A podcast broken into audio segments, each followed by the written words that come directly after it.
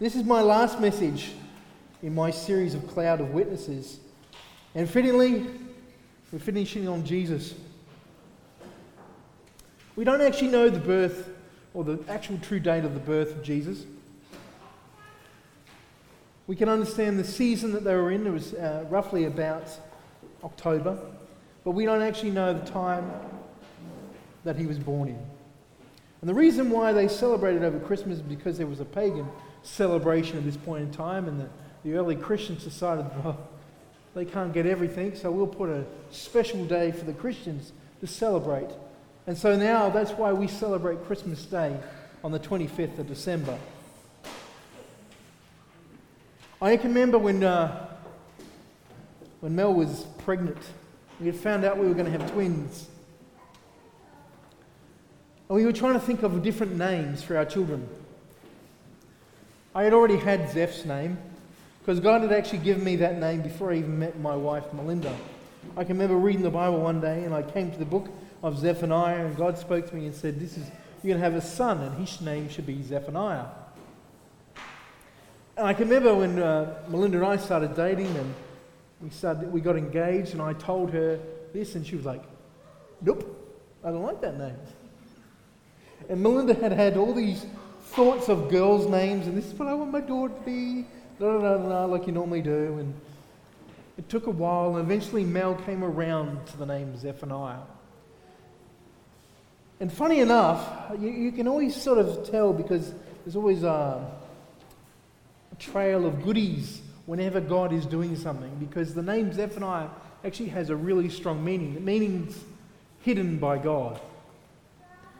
And I can remember when we were trying to come up with a name, because I'd eventually won Mel over with Zephaniah. And especially when he was born, and we went through a few different things, and Mel was like, yep, he's a Zephaniah. But coming up with the name of our daughter, Charlotte, we were going through the name book, as most people do, and Googling and this and what. And funny enough, every time we were looking at different names, we were also looking at the meaning of the name. Because names actually have meanings and they're they can actually be quite important. Charlotte actually means petite and feminine. And in some circles, it actually means free. It's a French name. It's a female version of Charles, funny enough. Becoming very popular at the moment. Last year, I think, last year, it was one of the most popular girls' names. It's a good thing, Mel, uh, Charlotte, you were born seven years ago. But names have meanings. And it's important to understand that they have meanings because I, I look at my son and there's often times that you say his full name and they already know that when they get their full name said, they're in trouble. And they both have little nicknames, we call them but. But they know that they have a full name. And when you say their full name, it's actually speaking something into their existence. You're coming into agreement with actually the name that's been said. And we do something here. We do a, a baby dedication. I don't water baptize children, but we do a baby dedication where we pray over the child and we present the parents with a small little book that details the child's name, their meaning, a lifetime description, a lifetime that's meaning to that actual child. And we pray over the child and we pray over the parents and we come in agreement with those parents over that child's name. if you haven't looked up your name, Google it. Google is a wonderful thing. You can find just about everything on Google. Find out what your name means. Because quite often it actually has more power to it. And the funny thing is, whenever someone speaks your name, they're actually speaking into the meaning of your name, speaking into your life. Why is that important? Because we're about to discuss who Jesus is. In Matthew chapter 1, verse 18 and 25, it says, now, the birth of Jesus Christ took place in this way. When his mother Mary had been betrothed to Joseph, before they came together, she was found to be with child from the Holy Spirit. And her husband Joseph, being a just man and unwilling to put her to shame, resolved to divorce her quietly. But as he considered these things, behold, an angel of the Lord appeared to him in a dream, saying, Joseph, son of David, do not fear to take Mary as your wife, for that which is conceived in her is from the Holy Spirit. And she will bear a son, and she will call his name Jesus. Some other translations say Emmanuel, But he will save his people from his sins.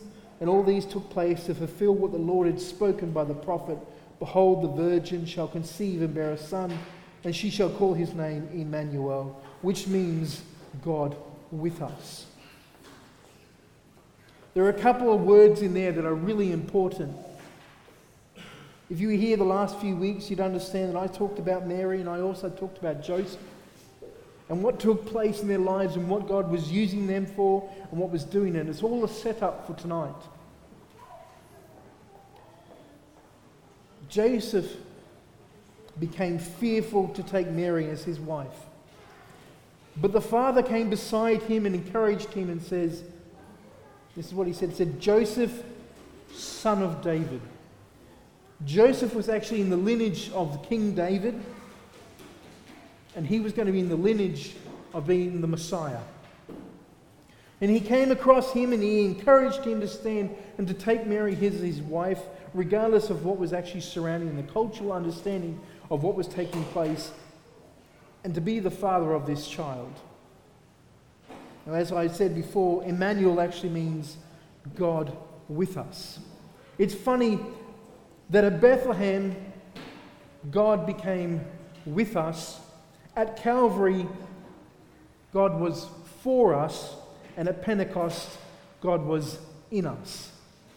Everything that God is doing is to build and develop one simple thing relationship. In John 3:16 it says, For God so loved the world that he begot his only begotten Son. That God so loved that world, and we don't even understand the context or the full meaning of that word love because today we use it so loosely. But that is an unconditional love. That is a love that only a father can actually have. It's a love that your Creator has for each and every one of us. It's a love that He decided that God wanted to be with us. And so He sent His Son as a child to come into this world to be the ultimate gift for all mankind. That you can know Him and have Him and be with Him. Soon after that, 33 years after His birth, He was to die upon on Calvary, so God was for us.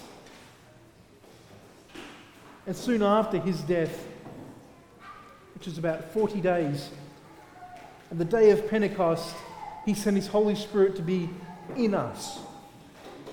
Everything God is with us, God is for us, and God is in us speaks of a relationship and a desire to be connected with you on a level that you have no understanding or full grasp of what it is. God will move mountains in order to grab hold of you. I am living proof of it. My mother is in the audience today, and I know that there was a long period of time when I walked away from God, or tried, I should say, tried to run away from God. If you haven't worked out, it doesn't work real well. And I did my own thing for such a long time. But I can remember the day that God called me home, or called me back, or called me home yet.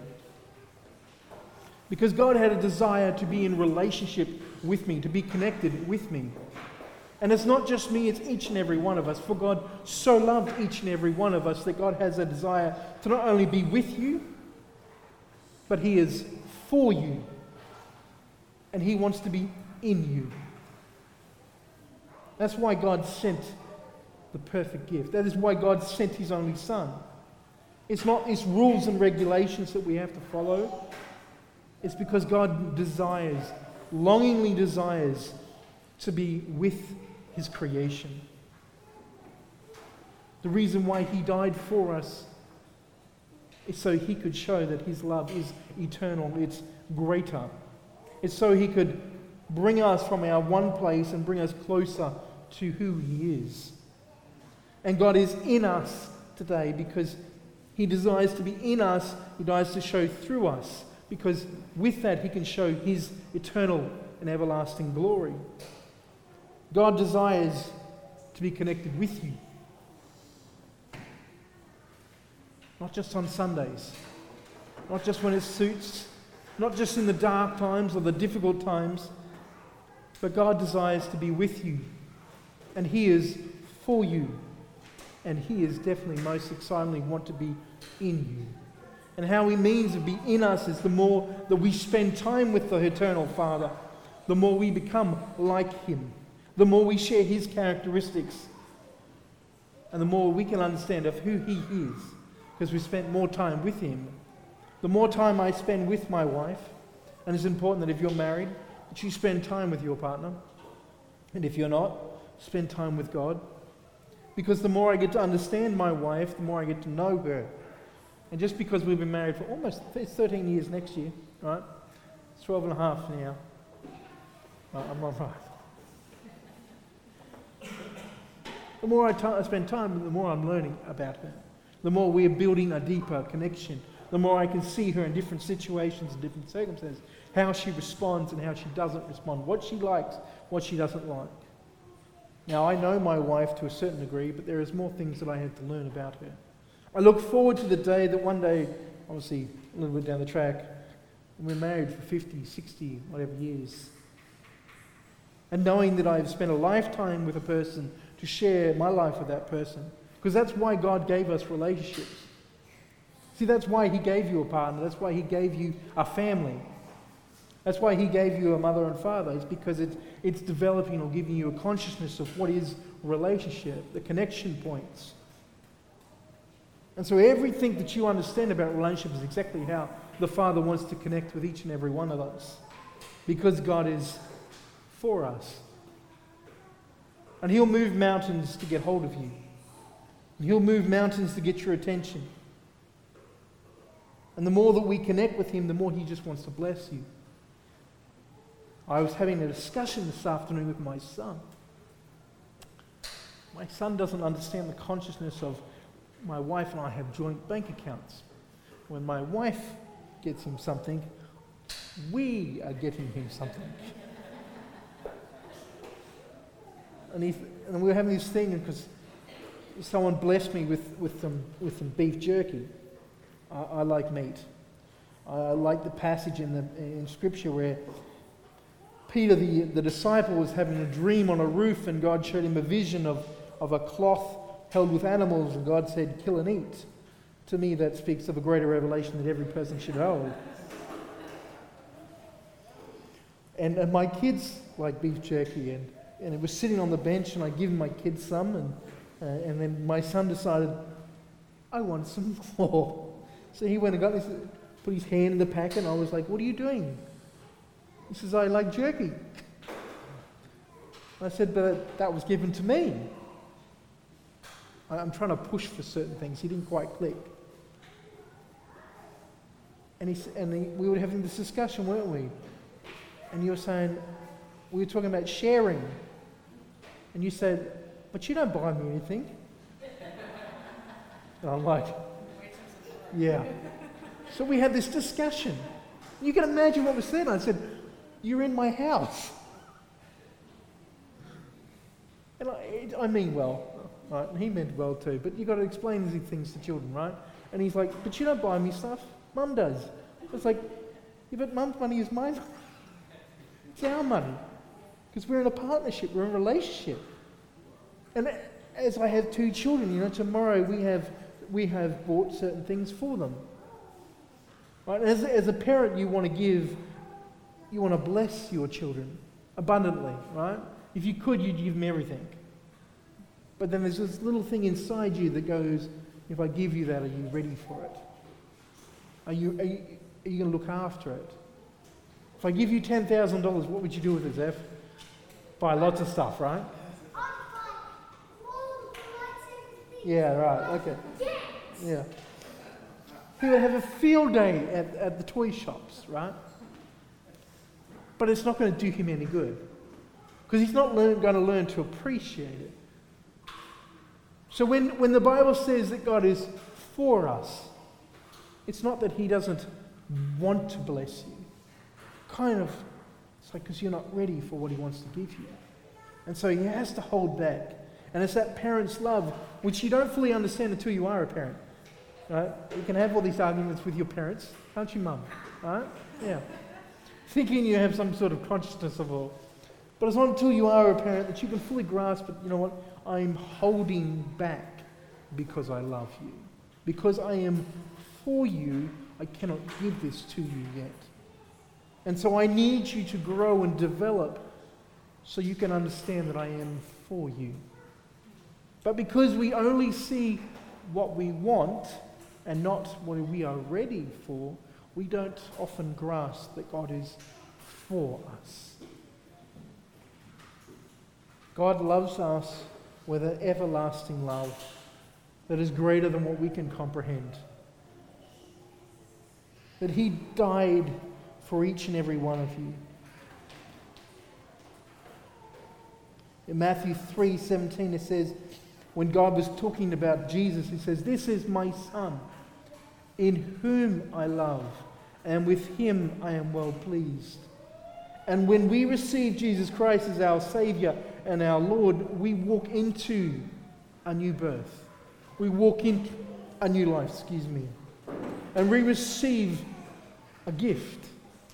And just like the gifts that are sitting underneath your trees that have little labels so you know who they go to, right? Or sometimes you might write their name right straight on the package, depending on what's easiest, right? Because we all know it just goes straight in the bin anyway. But you have a new label that is connected to you. And it says the same thing. It says, You are his beloved child, and with you he is well pleased. And you can't say, Oh, but you don't know what I've done. Because if you can say, You don't know what I've done, you haven't realized what he has done for you. It's because he died on the cross of Calvary that he is well pleased with us. Because it's not about what we do or how we earn something, it's all about relationship, connections. You can't earn his love. You don't, there's no brownie points. It's just the desire to be close to a creator. It's a love that comes with no strings attached. A love that can't be earned. It's given because he loved you before you were born, even before you were conceived or thought about in your parents' mind frame. His love is completely and utterly matchless, which means nothing equals to it. And that's why he sent his son. Because at Bethlehem, he became God with us. And at Calvary, he became God for us. And at Pentecost, he became God in us. And that's simply why there is power in his name. There is power in the name Emmanuel. There is power in the name of Jesus because when you link with who God is for you and with you and in you, you come in alignment with who he is and what he's doing. And there is power in that name because he is with us, for us, and in us. And he doesn't waste his time He loves us with an everlasting, everlasting love that has no equal. Simple as that. And this season, when we get around our families, and we get around our friends, depending on what you do, you might send a whole bunch of Facebook photos out and everyone comments, or maybe send a whole bunch of texts to wish people Merry Christmas. Just stop for one second. And each and every person you're contacting with, you're connecting with, is a relationship that links back to your Heavenly Father. Because God is with us, and He is definitely most for us, because He is in us. That's what this season is all about. This season is a reminder of His love, His everlasting love that he came as a child in humility for each and every one of us. He didn't hold back and say, You're not good enough. He didn't say, You can't do this, you can't do that. He came to the nobodies. He allowed the shepherds to come. He was born in a manger, which is a food trough, in the back of the shed, in the back of the garage, surrounded by animals, against the whole cultural picture that surrounds it. Because God is with us, He is for us, and He is in us. That's what this season is about. And as you go and communicate, connect relate with your family members and friends, think of the greatest relationship that you can have. It's with your Heavenly Father. I'm going to pray, and then one of the, a couple of girls want to come up and sing another song, and we're going to finish up. We're not going to take too much time. Congratulations on the hamper. Uh, Sunday morning, we're here at 9:30 a.m. for another service. We'll do personal communion. If you've never experienced personal communion, it's a different experience. What we do is we, we take communion with you guys and we pray over each and every one of you. Um, we ask you a couple of questions. What's happened this year? What are you looking forward in the new year? We pray, we bless you, um, and then we sort of finish up with that. It's a very different thing. Um, it's kind of unique. Not a lot of people do it, but we like to do it. It's, it's, it's how we start the new year. Simple as that.